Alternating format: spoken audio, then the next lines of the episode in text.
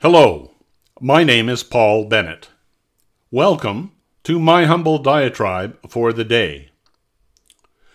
I've spoken about Jefferson in past episodes. Penny's guide dog is truly remarkable in many ways. One of those ways is his physical beauty. You would not believe how many times Penny, Jefferson, and I might be walking through a store, a shopping mall, or along a street, and passers by will remark, Oh, what a beautiful dog! It's enough to make you wonder so what am I, chopped liver?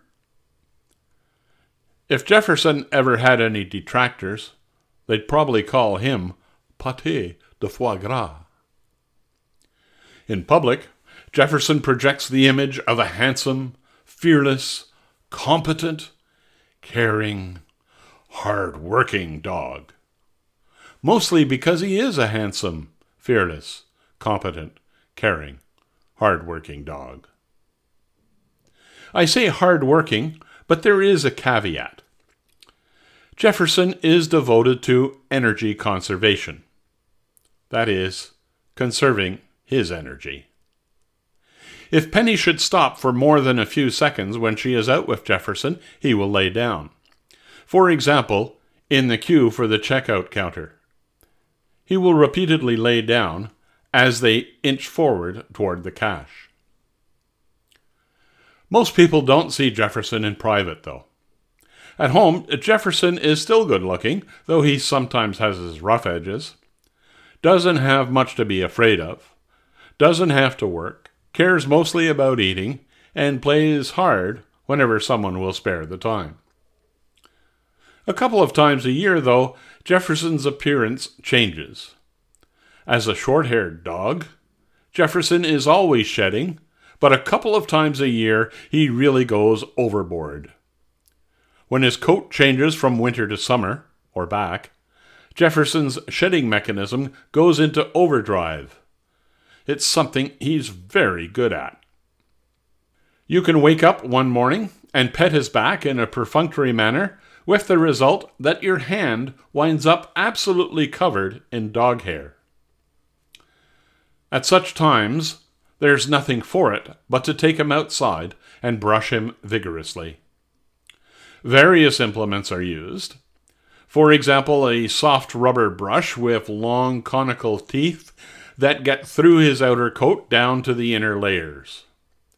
There's a soft brush for finishing off the upper layers, and there's a stiff metal comb, mostly for removing hair from either of the previous items. And so it came to pass that one day Jefferson was shedding at a ridiculous rate. I called Jefferson outside and sat on the steps at the back of the garage. Seeing the array of devices awaiting deployment in his general direction, he was reluctant to approach me. Eventually, though, I convinced him to do so. I brushed him briefly with the rubber brush. This proved of little interest to Jefferson, so he lay down, requiring me to stretch to brush clouds of hair from him. Being such a cooperative fellow, he rolled onto his side so that I could better reach that area, and he could rest his head. This, of course, moved the target area further away, and I was now stretching uncomfortably. It was a thankless task. No matter how much I brushed, more came off. There was no end to it. I finally got fed up and told Jefferson to roll over so that I could do his other side. With some coaxing, he complied. The cycle of brushing, then removing the hair from the brush, was repeated endlessly. It was a thankless experience in that, despite my hard work, there seemed to be little difference in Jefferson's appearance. Certainly, he never thanked me. Finally, probably more in frustration than anything, I decided that I had done everything I could stand to do with the rubber brush. I repeated the performance with the soft bristled brush to similar effect. At last, I could no longer muster the will to do any more.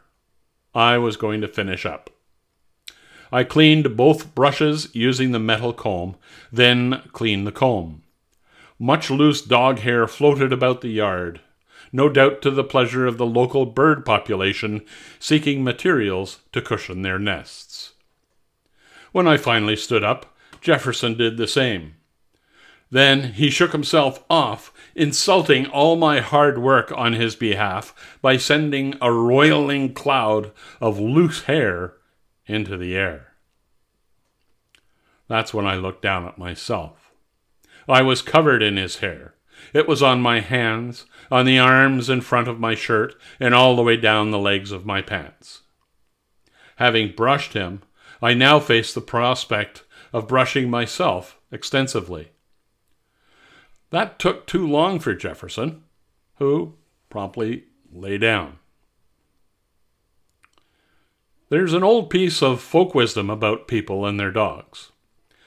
I can't remember exactly how it goes, whether it's that dogs start to look like their masters or the masters who start looking like their dogs. Well, I'm not Jefferson's master, Penny is his mistress. Nonetheless, we do have a close relationship. On this occasion, at least, despite his complete passivity, Jefferson made sure that I wound up looking like him. And that's my humble diatribe for the day.